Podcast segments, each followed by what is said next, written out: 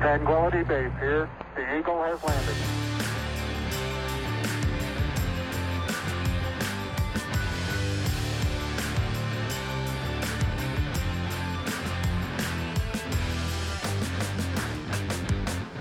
Phil Wolffe, Workplace Wellbeing Specialist at Kinex Health.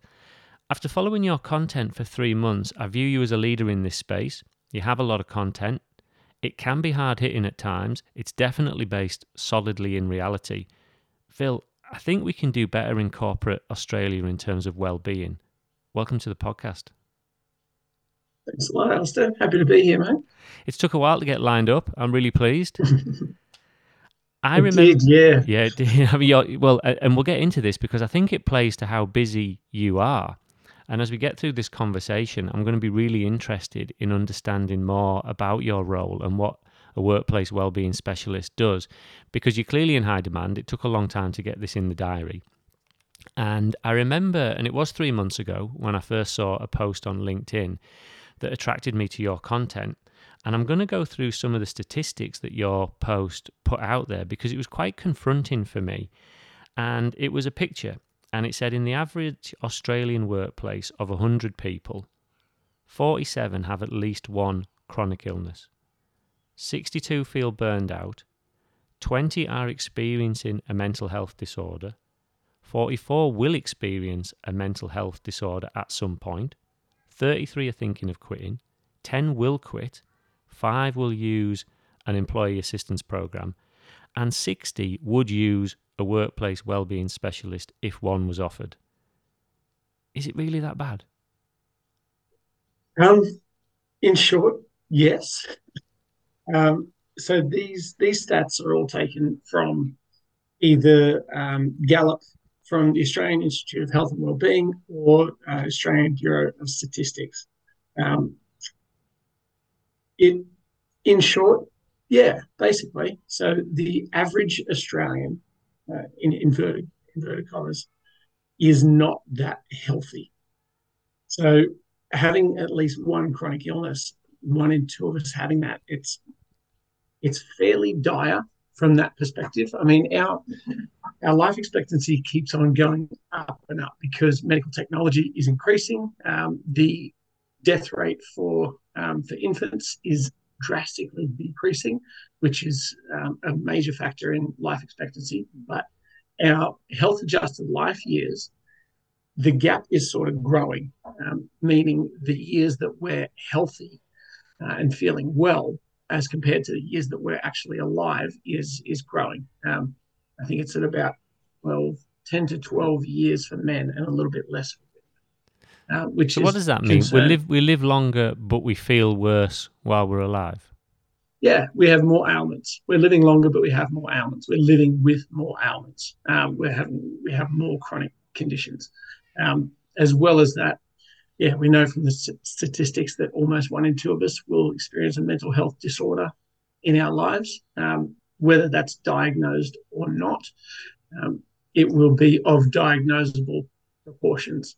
Um, we know that one in five people are experiencing mental health are experiencing a mental health disorder right now, uh, which is an astonishing statistic because if you think of a workplace of 100 people, you wouldn't think that 20 of them are experiencing a mental health disorder because I guarantee not 20 of them have come up and told you.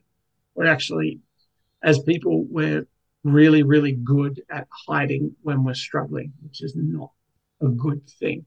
Um, in spite of this, one of the things that I found, what I continually find most confronting is that we've got 20 people who are experiencing mental health disorder, but five, and that's generous, will use an EAP service in any given 12 month period. Um, the stats are somewhere between 2 and 5% on average using EAP. And we tend to think of EAP services as employee assistance programs for anyone uh, that doesn't know. We tend to think of them as a, a safety net. Like, oh, it's fine, we've got an EAP, everything's going to be okay. But we know from the data that that's just not the case. Because if only two or five out of a hundred people and out of the people who are actually experiencing mental health disorders are using it, and it's not it's not working. Um, I have an article on this coming out uh, tomorrow, next week. It's coming out soon. I've scheduled it. It's coming out. Um, but yeah, that's that's what I find most confronting. That the things that we're currently doing collectively aren't really working that well. So I don't want to say. I mean, yes, it's there are some challenges to overcome, but I don't think we, we should be looking at it like, oh my god, the sky is falling in, because there are things that we can actually do about this. Definitely. Well, it's the awareness that helps you understand that the problem is bigger than you think, but without panicking, it then goes, well, what can I do about it? So you see those stats and you see the data and you go, that's actually quite confronting. I didn't know it was that bad.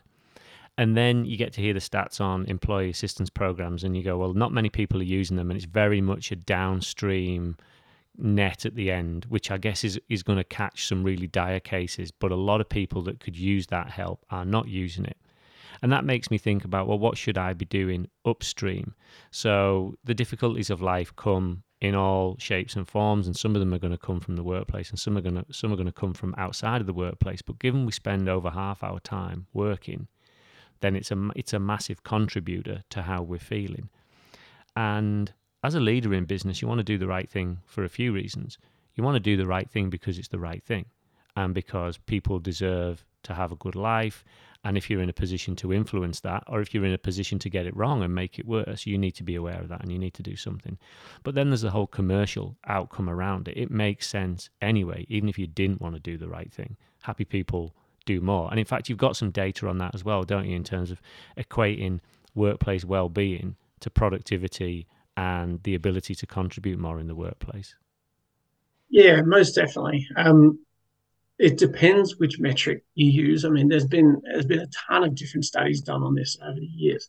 Um, it's somewhere between somewhere between two dollars and five dollars memory um, ROI on wellbeing programs, but that's that's completely dependent on what the actual program is. You can't just throw me into anything well-being and and have it pan out for you and, and produce that sort of ROI. It needs to be measured, it needs to be targeted, it needs to be effective. Uh, we can't just chuck money at anything. And that starts with figuring out what the problem actually is and then designing programs to address that specific problem. And I guarantee where you start is is not where you end up. Um, and back to your point about yeah, EAP is very downstream. What can we do upstream from that? In in my experience, most people do not need a clinical psychiatrist to help them or a psychologist. They don't have, uh, they're not having a mental health crisis at the time. Now, this this is for most people. Obviously, some people are, and some people do need that. But the majority of people just need a little bit of help. They just need a little bit of support. They need some strategies to figure out how they deal with whatever situation's going on at work. They need to increase their health fundamentals. Maybe they're not sleeping well enough. They're, they need some stress management techniques. They're not exercising well. Their nutrition use. They don't actually need a psychiatrist to help them with that. It's a very cost inefficient way to help them by giving them a clinical psychiatrist the much better way to do it is to give them someone who is experienced in helping them to put those strategies into place. And that's, I mean, that's exactly what we do. And that's exactly what I found to be the most effective way. So we find that, yeah, five people are using EAP service, but 60% plus would use a well-being specialist if there was one available. And that's what we find from, from our data that most people will engage with one because that's actually what they're what they're looking for. And there's a number of different ways that we can utilize that and a number of different upstream strategies that can prevent people from actually going down that path and and going into harm, basically, whatever that harm looks like. And yeah, you're absolutely right. There's there's a ton of different things that we can do before it gets to the level of mental health disorder and needing that sort of crisis intervention. How do we prevent the crisis, not how do we deal with the crisis? So, if I'm a CEO of a medium to large company and I followed your content on LinkedIn and I'm starting to get it and I believe in it and I think you're talking sense and I want to do the right thing for my employees. So I, I, speak to the executive team and perhaps I speak to the board and I get some budget and I say I'm going to do I'm going to do something. And somebody goes, "Well, surely just the Headspace app and Pizza Fridays is enough. Why do you need to bring Phil and his team in?" what's the conversation that I'm then having to convince them to bring you in? And then we'll get into what the beginning of that engagement looks like. Yeah. So first of all, you've got to look at what uh, what the problems are. Where are the health gaps? So that's that comes from talking to your people. You have to have very close connection and a lot of feedback channels with your people, whether that be surveys, focus groups, um, weekly check-ins, whether it be um, employee committees um, that report to their managers and report to the execs. There's a number of different ways you can do that, but you need that data. And people are very, very resistant to do surveys. Moment, everyone we talk to, oh, our, our staff have got survey fatigue, survey fatigue this, survey fatigue that. People don't have survey fatigue. They're not sick of surveys. They're sick of bullshit surveys. They're sick of getting this pulse survey sent out that they fill in, and then who knows where that data goes, and nothing happens with that information. That's what they're sick of. If if on the other hand they get a set of questions that's entirely related to them that they can feed back anonymously to their superiors and they know that that will be listened to and it will be action based on the information that they give they'll fill out surveys every single day that's fantastic. Not sick of the surveys, they're sick of their surveys not being action. So that's a really good way to get the information that you're after. So the first thing is to find out from your people what they see as the issues are, where the health and well-being gaps are from their perspective. You can also look to your bleed costs. So bleed costs are things like absenteeism, presenteeism, lost productivity, um, your workers' compensation cases, your turnover, stack those up against industry norms uh, and see how you're actually faring. And this is something, this is where you get your budget from, essentially, because your bleed costs are costing you so much money that it's it's unbelievable. And the funny thing is when we stack up bleed costs and put it next to what the projected well-being budget will be, it's it's almost laughable. Um, there was a very large telecommunications company who shall remain nameless, who were with um, about instituting their health and wellbeing program. And when we started talking budget, they identified these problems. They identified turnover, they identified productivity, they identified workers' compensation. And when we started talking budget, it was in the realm of I can't remember exactly, but it was not more than forty dollars per person per year. Now, to put that in context, if you turn over one employee, uh, let's say they're on the Australian average wage of eighty-five, I think it's eighty-eight thousand dollars. It'll cost somewhere between fifty and two hundred and fifty percent of their wage to do that. Um, to in loss of productivity, in sourcing for that job, in hiring, in the adaptation period, in the disruption to teams, 50 to 250% of 88,000. So minimum, absolute minimum for one person, $44,000. Maximum, off the top of my head, what is that? It's about 200,000. Um, this company was budgeting $40 per person. This was uh, what's that? It was about eight thousand dollars, eight to ten thousand dollars. So not even a quarter of the lowest approximation of what it would cost to turn over one person. But because bleed costs don't show up on anyone's on anyone's balance sheet and it's not a black and white figure, and no one's responsible for it, we can't be blamed for it because the bleed cost it doesn't exist. But a budget is a black and white figure. A budget is attributed to me, and I have to make sure that I'm getting ROI for that budget, even though it might be a fraction, scary of what the bleed costs actually are. I'm responsible for it now. And everyone can look at it and go, okay, what have you done with that budget? No one's pointing at the bleed cost going, okay, how are we going to stem this one? So that's what we need to do. Again, um, long answer to your question, but basically find out where the well-being gaps are, find out what these things are costing you.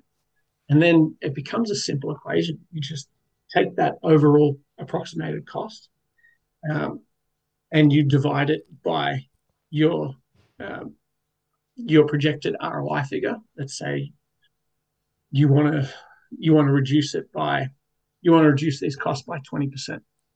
Then you divide that 20% by what ROI you're after. Let's say you want three to one, and then that becomes your budget. So if your bleed costs are a million dollars, you want to improve those by, and that's pretty conservative for a hundred person, hundred person company, very conservative. You want to reduce them by 20%, that's $200,000. You want an ROI figure of three to one, so sixty-six and six-six thousand dollars.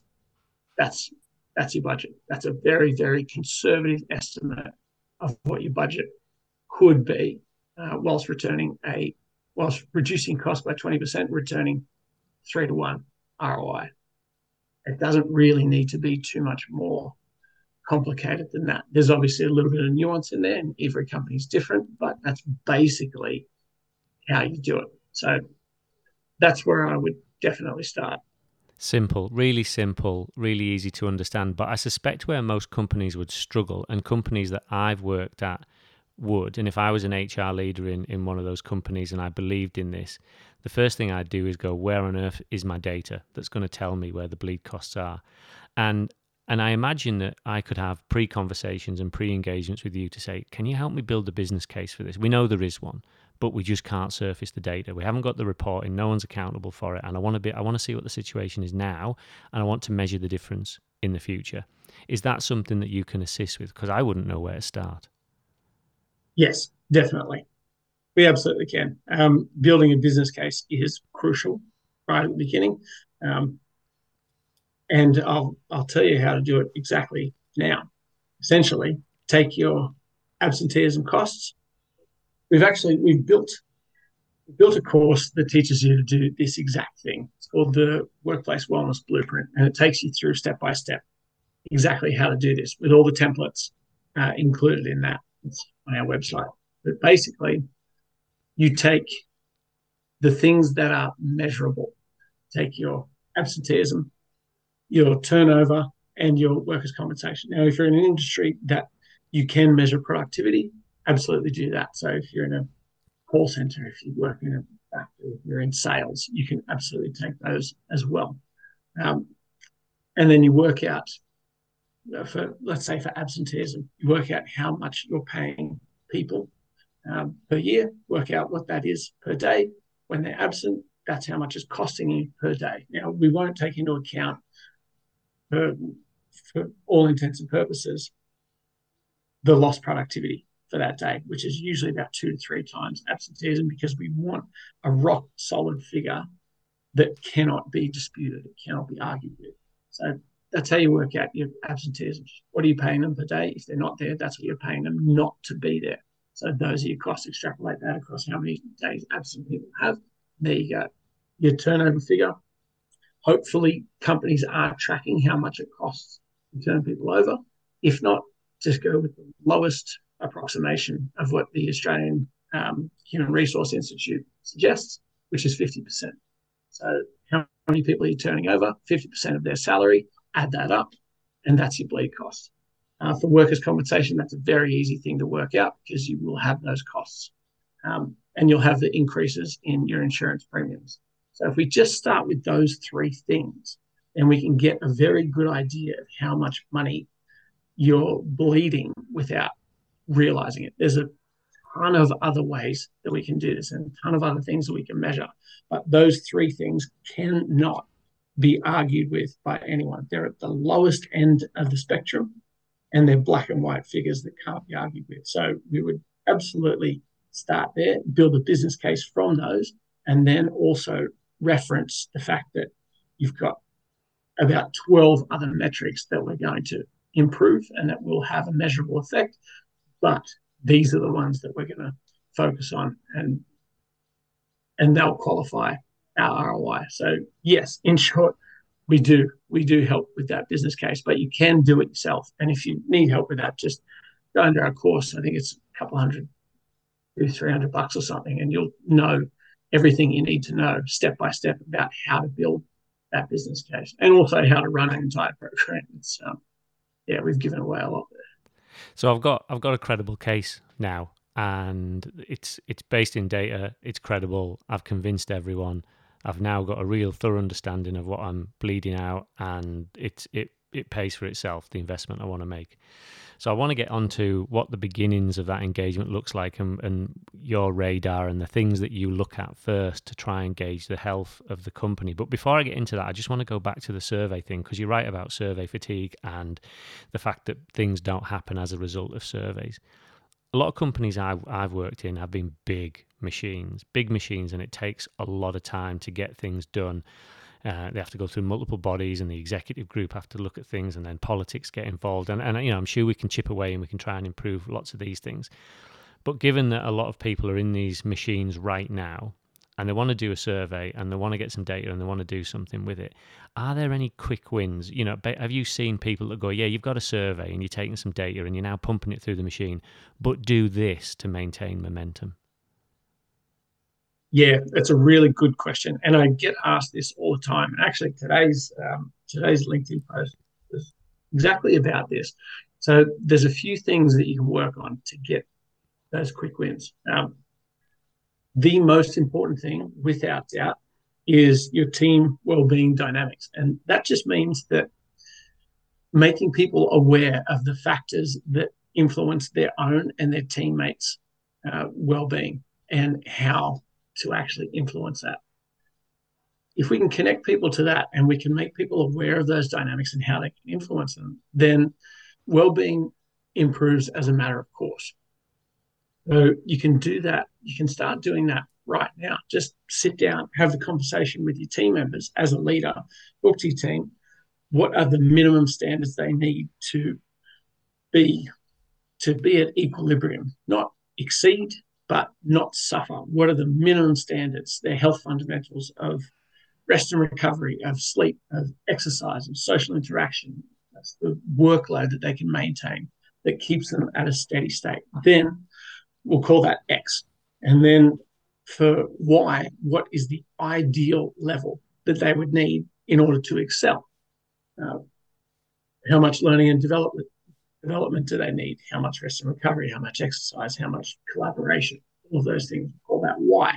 So as a leader, for a very quick win and a very impactful initiative, always work to not breach X, that minimum standard, and always be working on how you achieve why in the context of the work environment. Obviously, you've got to balance the resources and and the requirements of the job. It has to be practical. We can think, okay, I'd love to do this, I'd love to do that, but if it doesn't balance practically, then what's the point of that? It has to be practical, it has to be achievable. So, not breaching X and working towards Y. Um, that's what I would work on first and foremost. But in terms of quick wins, the one of the quickest wins you can get and one of the most impactful things is communication. So surveys are great, yes, but the most effective way to figure out what your people want, how they're feeling, how they're doing, not just what they're doing, but how they're doing, is to ask them they will tell you. They absolutely will tell you if you ask them and they know that they're in an environment where they can express themselves without fear of reprisal, which, by the way, is essentially almost all of psychological safety, not necessarily comfort, not necessarily being okay all the time, but being feeling safe enough that you can express yourself without fear of, of any detrimental effects then you're going to get the absolute truth.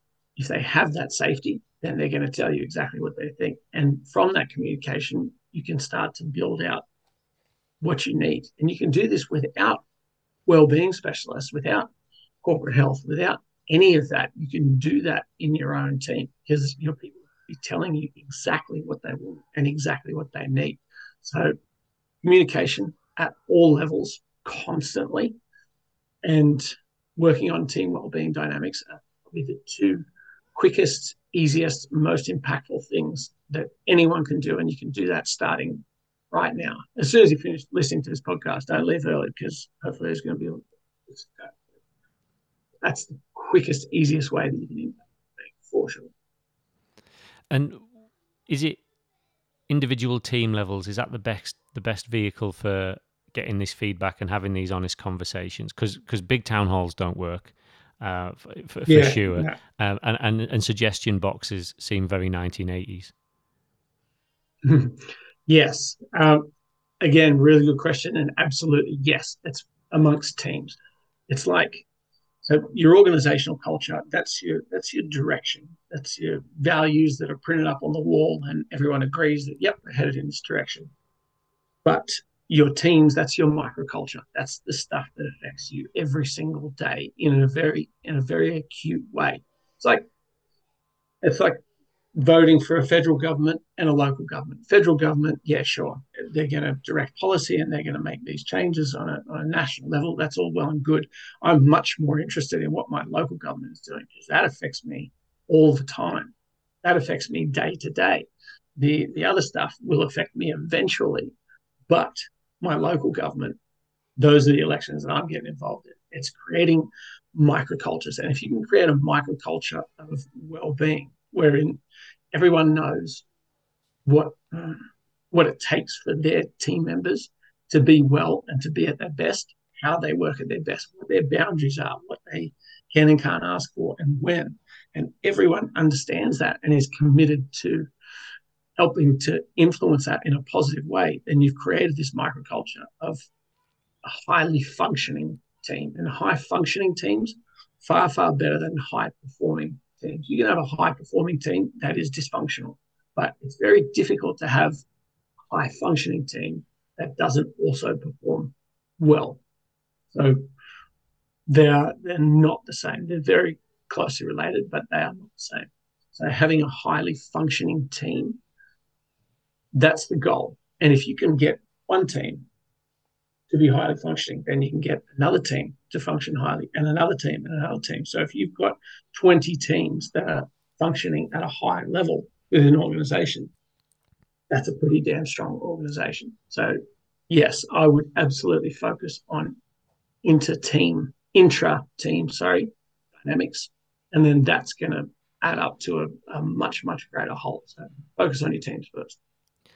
I want to come back to that one a bit later on because it started. It's made me think about organisations I've worked in in the past where we have a senior leadership team that are all trying to do the right thing, but they do it differently, and then they have their teams that learn from them, and then their teams that learn from them that learn from them, and so so individual teams might be getting that right, but then we have people within those individual teams that then have to work together in other shared communities, you know, whether it be a chapter or, or, or a skills group that may not be functioning as well as you would want them to, but they're learning, they're part of different families and they're learning different family values in each of their home teams that we're then trying to stitch together. I won't get into that now, but I want to come back to it because what I want to start with is so I've convinced everyone I want to do it. You're, you're, you're rolling in on day one and you're going to help me build something to address upstream the things that we can do to make it a more healthy, workplace, better well-being for all. You've rolled into a number of these assignments now. You have an early warning system, you have a radar, you like to get the measure of the organization that you're working with. What sort of things do you look at first to understand where your attention needs to be focused? Yeah. So essentially, we look at, we get the C suite together first and foremost. Um, and we look at how involved they first of all, are within the well-being of their teams. So, do they sit on the well-being committee? Are they involved in any of the uh, the well-being initiatives, or do they not have time? How how literate, how well-being literate are they, and how committed are they to well-being? Are they just signing the check, and saying go for it, or are they committed to that within the organization? Because that is that's where we start. If you have commitment from the top, then everything it will filter down, and the decisions that are made in the organization will reflect that commitment. So we absolutely start with the C-suite. Next, we go to the team leaders, the line managers, because they are, without doubt, the most important people uh, in the workplace in terms of staff well-being. Um, there's recent data out on the fact that someone's line manager is as important as their romantic partner, more important than their therapist or health professional, and as important as a romantic partner in terms of influencing their well-being. So we first of all look at the C-suite. We next look at the literacy of line managers, and then we look at the dynamics within teams. How functional are those dynamics? How skillful and how literate are the individuals themselves in their health and well-being? How much do they know about their uh, their team members' well-being? How how much agency do they have over the well-being of themselves and their team members? And that's all. That's all fairly simple to measure. Um, we do this through a number of meetings, through focus groups, and through surveys. It doesn't take long to assess these things. It doesn't take long to get a very, very clear picture of what's going on within the organization. And then you can stack that up with what's the turnover rate, what's the job satisfaction rate, um, what's the performance, how's that stack up against industry averages. And you can put this all together and it creates a pretty clear picture of what's going on and where the gaps are and what we need to actually fix. And then when we start to address it, we now have a hierarchy of what we need to do in order to address it. Is it coming from the top? Is it the line managers? Is it the people? Is it their dynamics? Is it within their teams? Is it workload? What are the issues and what are our priorities? And in what order should we address those?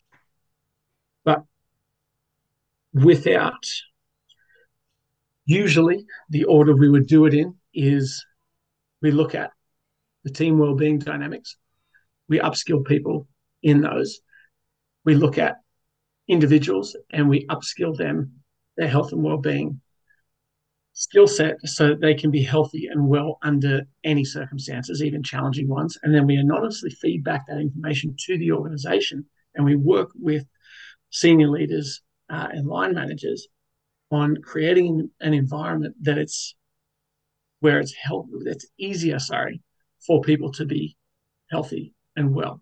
So we're creating higher skilled individuals in health and well-being, and we're creating easier environments for them to be healthy and well in.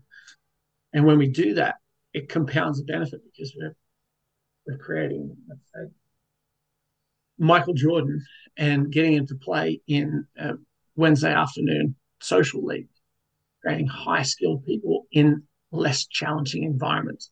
And that's how we compound benefit. And that's usually the hierarchy of, um, of how we address things. And when you do that and you start to build up a picture of the individual health of the organization, what are the big trends that you're seeing right now in terms of things that organizations are typically getting wrong? Yeah, um, burnout is a big one. That's not something, it's not necessarily something that organizations get wrong, but it is a symptom of what's going on within the organization. So, expecting too much of workers and not allowing, not actively allowing for recovery. What we see mostly, and this is it's frustrating to no end for me. The way we look at workers is how much can we get out of this person? How hard can we possibly push them? And how much can they produce for us? Instead of looking at what is what is the most sustainable way to get a high to get good performance out of this person? How do we how do we maintain a high level of performance over time. Because if we're asking for 100% effort, 100% effort gives us 100% of results. And then over time, just by the very nature of human beings and the nature of energy, 100% effort is going to give us 95% results and then 90 and 85 and 80. You're still putting in 100% of effort, but you're getting diminishing returns over time. And this is what this is the main thing that leads to burnout. We're still pushing as hard as we can, or even harder and harder, and we're getting less and less for it because we have this this culture and most companies, I won't say all, but most companies are looking at it as how much can I squeeze out of each person. It's all about productivity. It's all about high performance. It's not about high function. It's not about sustainable performance. And that is the number one thing that companies are getting wrong at the moment, looking at how much they can get out of someone, not how can we how can we make this performance sustainable? Because if you're getting 85% of the absolute best a person can give all the time, every single day, week in, week out, year in, year out, and they're happy to give it because they're not drained at the end of the day. They've got something left in the tank. I guarantee you're going to end up with a lot more at the end than if you're asking for 100% and getting diminishing returns. And by the way, that giving that 85%, if you've got something left in the tank at the end of the day and you're taking that home to your family, and you're happy and you're healthy and your social life is good, the results that that 85% of effort gets you will increase over time. I guarantee it will increase because you're not running yourself ragged all the time. You have space to improve. You have time and you have energy to get better and to give to get better results for the same amount of effort. Rather than getting diminishing returns, we're getting increasing returns. So that's that's the one of the most important things companies should look at. How do we how do we create sustainable high performers, not how do we squeeze every last drop out of our people? And there's different ways to do that. But yeah, it comes down to the mindset first and foremost. That's that's probably the most worrying trend that we're seeing. Not allowing people making performance sustainable and not being active in how do we help our people to recover. So if that's one of the biggest things you see, then it, it like you said, there's there's things you can do about it. It's going to be one of the biggest areas where you provide interventions, and I'm I'm interested in that one. So, so you you you've told me about this. I now get it. I understand it. I want this to be a thing in my organization. How do I get there? It, is it is it just educate me? I apply the right attitude, but then I'm thinking, all right, what are my controls and my safety mechanisms? How can I understand workload and what I'm asking of the team? How can I apply some science so if I know that they're close to the 85 and they're not they're not at the 100, you know, do I do this by touch and feel, or can I do this through data and controls? It can be a little bit of both. It's mostly touch and feel, but it also needs to be some systems for people to fall back on and to guide them because not everyone is an expert in this. So there's there's certain protocols that we put in place. First of all, it's about educating people on what they actually need to be healthy and well and finding uh, those minimums and those ideals, that X and that Y. That's first and foremost education. And then we have a system uh, a set of protocols in place about when you communicate with people, these are the things that you should ask. This is what you should be finding out. This is what you're, and from an individual perspective, this is what you can tell your manager when you're struggling, when you're doing well. And there's no one answer to that because different things work for different people. But it absolutely has to be touch and feel. You've got to get your hands dirty. You've got to get in there and talk to people uh, and work it through with them. But there are protocols and there are certain systems that you can use to make that a lot easier. And you can absolutely collect the data on that, absolutely can and should collect data on that. And there's very simple ways that we can do that. So, yeah, it's both. It's data driven, process driven. It's also touch and feel. And the more you do it, the better you become at that. And that's just that's just so important. Upskilling managers in how to do that effectively is incredibly important. And you, you only get better through experience. Yeah, because it sounds like you, you're building a cultural movement there. You're making it a culture from the top down that, that we care, and then we have the right conversations and we ask the right questions to understand, and then we can do something about, and then we adjust based on the answers we get to those questions. What does a, a transformation typically look like from a team of leaders from executive down right through to line managers look like to put them in that mindset and put them in that that cadence and that method of behaving so that they start to apply those principles? Yeah, good question. It basically it's showing them what is possible and then having them experience what is possible. So if you try this, this will work. Do this for X amount of time, and then you'll see the results. And once you see the results, it's addictive. You'll want to keep going. It's kind of like it's kind of like regular exercise. So if you talk to anyone who exercises regularly, it's one of the most important parts of what they do. It makes them feel better, makes them more energetic, stronger, healthier, fitter. It improves every aspect of their lives. There's, a, there's an old quote. It says, um, regular exercise will make you a better person in every aspect of your life. And if you don't believe that, you've never exercised regularly. So that's what it's about. That transformation is about teaching them what to do, um, giving them some very definitive principles of do this and this will happen. And then once that happens, it's almost impossible for them to ignore those results and they'll want to keep going. It's a it's a self-fulfilling prophecy and it's a it's a virtuous cycle because we can't just order people we can't just order people to do things and expect them to do it. It's sort of the difference between having uh, a black and white plan and having a framework. We give them a starting point, we connect them to those results, and then they can adapt that framework as they go along. Whereas in a plan, do this week one, do this week two, do this week three, that can easily be disrupted or skipped or forgotten about, misused. Whereas teaching them frameworks and having them drive that uh, for themselves and their teams, that's that's where we get that real transformation. That's where we get sustainable change over time, connecting them to what's possible and then allowing them the freedom to, to drive that themselves within, yeah, within the frameworks that you that you teach. And I can really see that that working with, with a leadership community of of any level of maturity or experience I imagine you can get to a position where you've presented enough data and you've provided enough scenarios for them to work through that they can start to see the cause and effect and the benefits that will come from it. And that hopefully will start to yeah. change behaviors and, and the way in which teams are led will, will start to be different. Thinking about the up upstream, the the most basic things that we can all do to bring our best selves to life, including personal life and work. How does that work with the wider organization? So, you, you know, you talked about some core pillars of well-being there.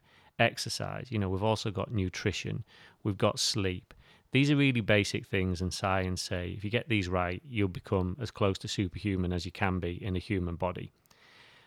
But it's really hard to tell to tell people about this because the world and the internet is awash with different advice. Hmm. People don't always like to be preached to and and sometimes within organizations there's a degree of cynicism and it doesn't matter what you're rolling out it'll just be the next big thing that the bosses want because it makes them feel good and look good. So so how do you bring some of these basics out with your wider organizational community without being preachy? Yeah that's that's the trick isn't it? Because there is so much information and misinformation and there's so many different paths to achieve the same thing. There are there are some hard and fast truths for 99% of the population. And it's six to eight hours of sleep. Well, actually, no, sorry, oh, even further than that. It's adequate sleep, it's regular exercise, and it's clean nutrition, and it's adequate hydration. Those are the absolute pillars. That is what everyone needs. And I think that's how we can do it without being preachy, saying adequate and regular. It doesn't mean that, okay, you have to sleep for eight hours a night because that's that's the number and that's what everyone needs. That's actually not true. I I don't need and struggle to get eight hours. I've worked it out. I'm a I'm a huge data nerd for myself. Um, I know that I need seven hours and between 15 and 25 minutes of sleep a night. If I'm getting that, that's absolutely perfect. Um, I've tracked this over a long time. Um, really, with the wearables, I mean, I have a wearable, but we shouldn't really be relying on that data. What we should be relying on is how we feel. So if someone comes in and they say, I don't need eight hours of sleep, I only need five hours of sleep. Uh, okay, what if we try some different things? What if we try getting six hours, six and a half hours, seven hours, seven and a half hours? And rather than rather than preaching what they actually need, you ask them how they're feeling once they get that. How much sleep do you think you need? What makes you feel at your best? In regards to diet, some people do keto, some people do plant based, some people are omnivores, carnivores, whatever. What makes you feel your best? How can you be at your best? And then you help them with that, hopefully, with the, the advice of a professional help them to optimize that. So it's going to look different for every single person. And especially these days, because everyone has a very strong opinion of what's best for them. We just have to make sure that people are doing what's right for them. And that's how we get around that preachiness because it can be really easy to fall into that. I know what's best, just do what I say and you'll be fine. Now, that may be true in most instances, but it's just not going to work. So working with people to connect them to what works for them and how they can be at their best, that's what we need to do. Um, it's it's a slower process, uh, and often more frustrating process, but it's the answer. It's it's how we get to it. And a lot of managers and a lot of workplaces will be thinking that that's a lot of work. That sounds really hard.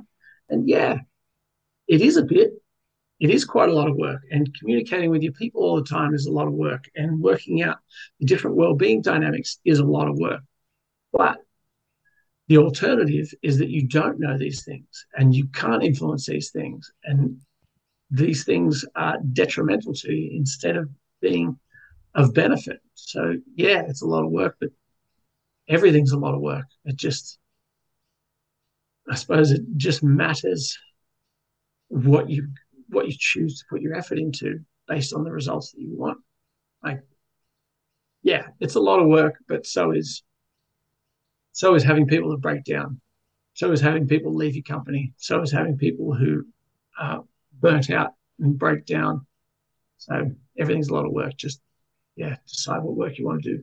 Well, nothing's worse than an employee compensation claim. Anyone that's ever had to go through one of those, you know, if you can avoid those, you've got a lot more time for making people feel well. Absolutely. And I think um, the mental stress, the average mental stress claim, I think is up to about 16, 16 or 17 weeks now, um, which is like that's work weeks, 16 or 17 work weeks. So that is that is a long time. And that's on average. Some of them are far, far longer.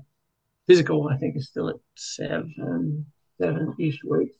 Yeah, mental first nine jobs about 17 now. You want to avoid those at all costs. Definitely. I'm interested in which organizations you've seen that are getting it right in making space for well-being upstream because it's a thing you've got to do sensitively and inclusively as well. And and in my mind, as you've been telling me about some of these things, I've been creating comedy constructs like 80s movies where the CEO gets everyone to jog around the oval at eight o'clock on a morning. And he just wants to smash them doing laps because he's a fit runner. That's not the answer. The answer is something different, but I'm sure some organizations are really getting it right to make space for sleep, nutrition, rest, exercise. Yeah, absolutely. Um, it's not industry dependent. I mean, we work, pardon me, we work in a lot of different industries. Like we're across blue collar, um, some government, we're yeah, in recruitment, we're in pharmaceuticals, we're in insurance. Like there is no one industry that gets this right or wrong. Um, there's no size of company that gets it right or wrong. Um, some of the we're in five people companies that have gotten it wrong for years, and we're in 500 people companies um, that have gotten it right for years.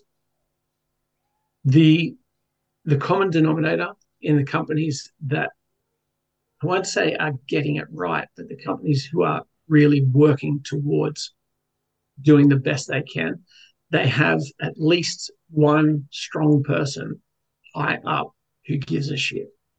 And they don't need to be that that 80s movie paradigm of the super fit boss and everyone else has to be super fit. You've got a triathlete that sits on the board, so everyone else has to be. They can be actually quite um, stereotypically unhealthy, but they give a shit about their people and they understand that the well-being of their staff is so incredibly important, and they want to influence that in a positive way. And we just had just had a meeting the other day um, with an organisation where the CEO is now thinking about about legacy, about how do I make this the best place for my people because I'm not going to be here for that much longer. So, what am I going to leave to them? How am I going to be remembered? Am I going to have a net positive benefit on them or a net negative or neutral? Neutral's not great. No one wants to be neutral. You're forgotten in an instant.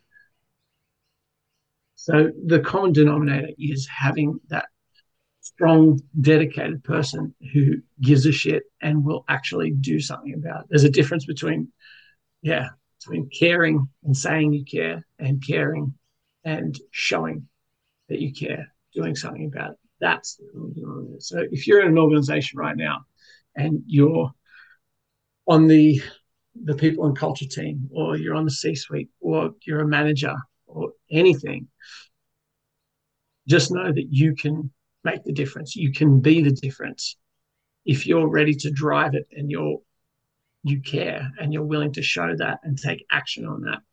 That's all it takes. One strong person who's willing to do what it takes to help people. That's really all it takes.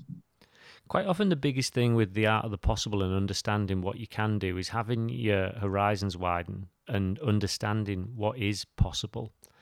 So, in some of the organizations that you've seen, that if you could take the best that you've seen in all the organizations that you've worked in, could you describe, you know, walking around a typical organization and saying, well, I look over there and that's how that team behaves and that's what they do and that's how they've made space for exercise. And I look over there and that's what they're doing around psychological safety and there's an exemplar of good behaviors. Have you got a list of things where you could say, look, this is what perfection could look like? It might take you a while to get there, but know that it's possible. Um, in short, no. Um, there's not a list of what perfection looks like because it is so incredibly different from team to team. But um, there are there are some common themes that we see amongst them. Um, it's funny you mentioned as as you're walking around because yeah, literally as you're walking around offices, you can see these things. You see people having lunch together. You see people going on walks together. You see them talking about not just what they did on the weekend, but their active recovery strategies on the weekend. They're talking about what they had for dinner last night, how they slept last night. Um, they're using they're using very descriptive words about how they're feeling. They're not they're not angry. They're not emotional. They're not sad. They're feeling threatened. They're feeling fearful. They're anxious about X. They're they're overwhelmed because of this. They speak very openly and descriptively to each other because they can label these emotions and they feel comfortable and safe enough to share them with the people around them. So it's, I suppose, it's about being open, being communicative, communicative and being safe and secure enough to share these things with each other. And from there, you can, it looks completely different for everyone. You might have two people who love going to the gym and lifting heavy things together every morning. That's someone else's idea of an absolute nightmare. They might prefer to go and do some deep breathing exercises together or go for a walk around the block. It's different for everyone. But you have these teams who are in tune with what they need, what their team members need, and aren't afraid to talk about it and to help each other with it. So there's some common things that these teams do together, but it's it is it's really really different from person to person. But you will often see them eating lunch together, and you will always hear them laughing together. Always, always, always. You won't have a high functioning team who respects and trusts each other, who don't laugh at each other's jokes. That's probably your that's your barometer. If you walk around as a CEO and your people aren't laughing at each other's jokes, I really like that. I like that a lot, and and I can really see the advantages and the benefits. And it sounds like the perfect place to be. It would be remiss at this point in time not to talk about a shift to more remote work. And you know, some organisations are still for it, some organisations aren't anymore. I, am a big fan of it. I think it provides a lot of flexibility for people, but I also know there's dangers.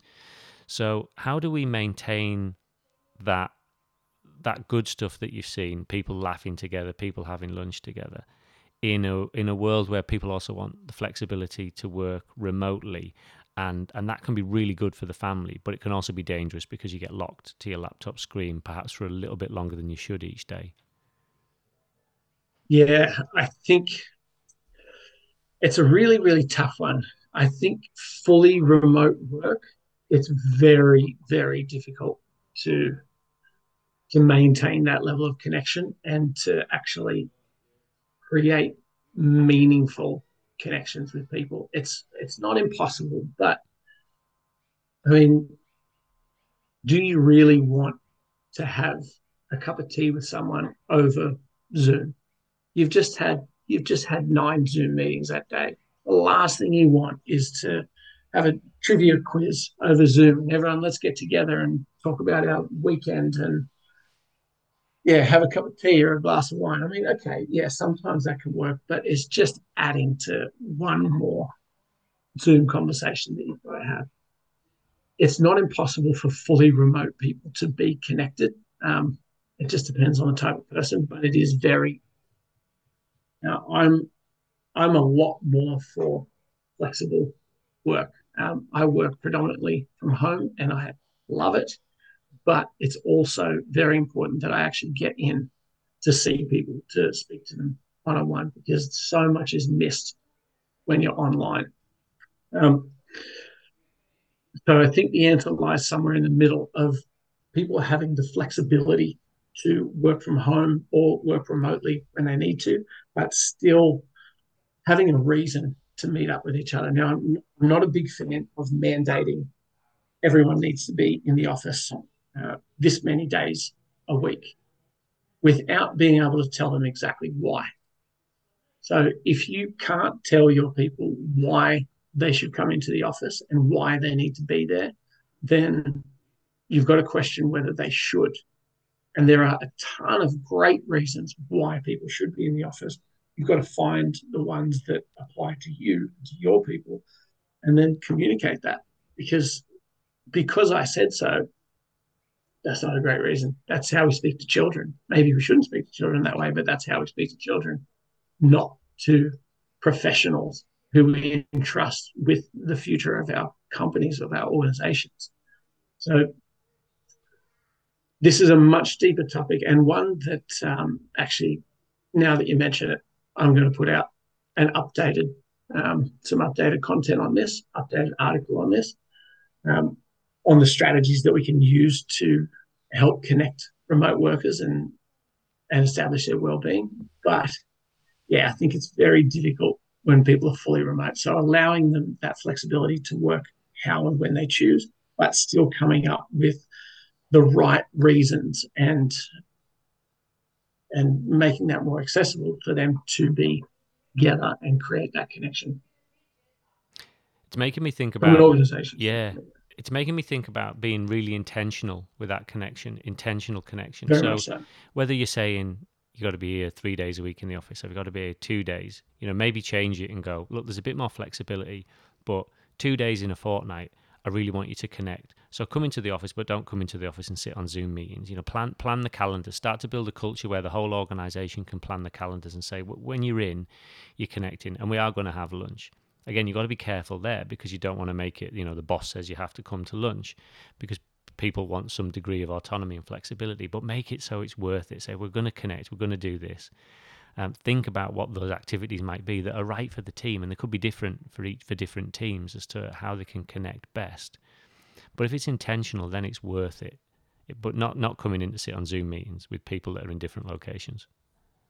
Yeah, exactly, and not coming in just to sit in meetings. There's there was an organisation. Um, it was it was a little while ago now, and it has changed. But essentially, people were coming in two days a week, and they were just sit in meetings for those two days because they had to maximize the time that people were face to face. It was just meeting after meeting after meeting, and people would dread coming in because who wants to sit in meetings all day? That's my idea an absolute nightmare. So making it making it enjoyable, making people want to come in and want to interact with their teammates and, and have fun while they're together and leaving a bit of space for fun, not scheduling every part of their day. Allow them, yeah, like you said, if they want to go to lunch, they go to lunch. If they want to go for a walk, that's fine. If they just sit and chat, all good. But making space for something other than work when they come together, that's how you create connection. If that's your goal, creating connection, then don't make it all about work all the time. You need to create space for that connection. Yeah, that's really made me think about that. I, have got something really to think on and work out whether we're doing the right things in that space. Just as we draw to the end, one thing I mentioned I wanted to come back to earlier on, I want to make sure that, that I discuss, and it was the consistency in approach when you when you're starting to build high functioning teams. And knowing that some organizations, even departments, are quite large, and individual senior leaders might have a slightly different approach. So they'll start to build family values within their teams about what looks high functioning to them. And some people will do it one way, some people will do it another way, and some people might not do it as well at all in many organizations within those individual teams there'll be particular skill sets that will then come together in separate communities. And i've seen organizations where those communities can be a little bit dysfunctional because the individuals that are part of them bring different family values from their individual teams or, or domains for want of a better phrase. How how can we try and bring consistency there to take the benefits and the autonomy of each team trying to do their own thing and, and shift the dial but then letting these cross-cutting communities work as well or trying to address dysfunctions that occur in cross-cutting communities? Yeah really good question. And i think it comes back to having a core belief amongst your teams and that a core belief is my well-being is important your well-being is important and we'll do what we can to influence those positively so if you're creating that microculture within team A and you're working towards it in team B, then a person from team A goes over to team B and they have that same core belief. They they don't know exactly how team B operates because they're not in that in that environment day in and day out, but they have that same core belief that my well-being is important, your well-being is important, and we're going to work together in order to impact that in a positive way.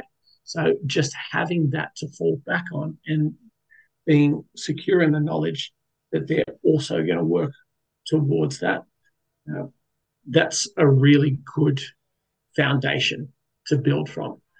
You don't need to know absolutely everything about absolutely every single team if you know that that's the core belief of those teams and they're going to do their best to help you. So yeah, really difficult in teams that don't have that and teams that are a little bit dysfunctional.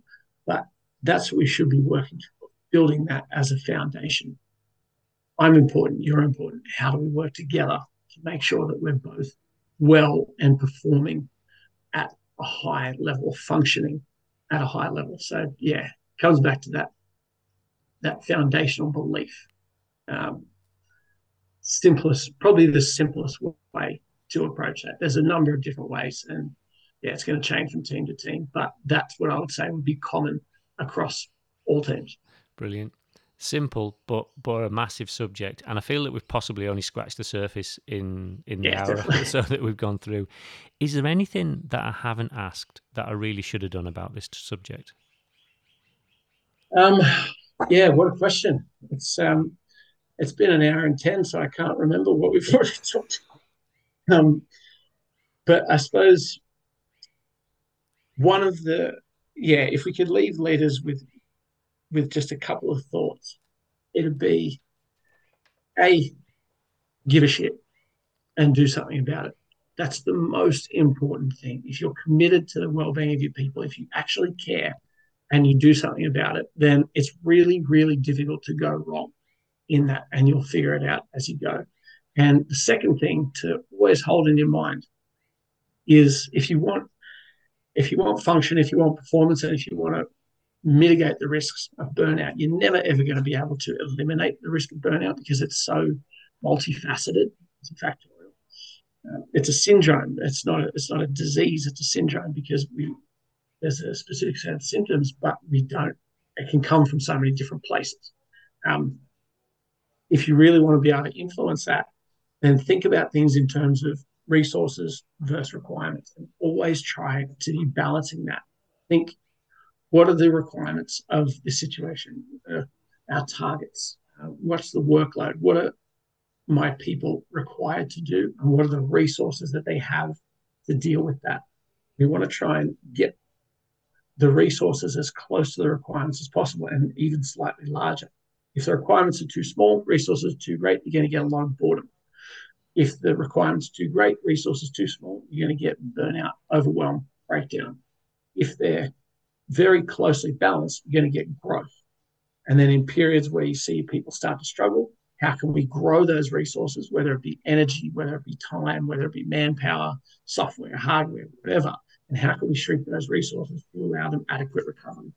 Thinking about things in terms of that balance, requirements versus resources, and trying to strike that balance as well as you possibly can. That's that's what it's all about, really. So, care, take action, balance resources and requirements, and and you'll win. You're doing if you're doing those three, if you're doing those things, then you're doing a good job. Great way to leave it. If people want to reach out to you, what's the best way to contact you? Uh, best way is LinkedIn. Uh, all of my stuff is on there. We post on there pretty much every day. Uh, it's going to give you a really good idea of what I do, um, some practical ways to to improve workplace well-being and personal well-being as well. Uh, so Phil Wolffe um, at LinkedIn. I don't know. Whatever. I will link you Phil in the description. Yeah. Fantastic. Um, or Kinex Health, K I N E X health.com.au. You can go there. But um, yeah, LinkedIn is going to give you a much, much better idea of who I am, what my company does, and yeah, how we can help. Brilliant. Really appreciate your time, Phil. Thanks, Alistair. Thanks for having me.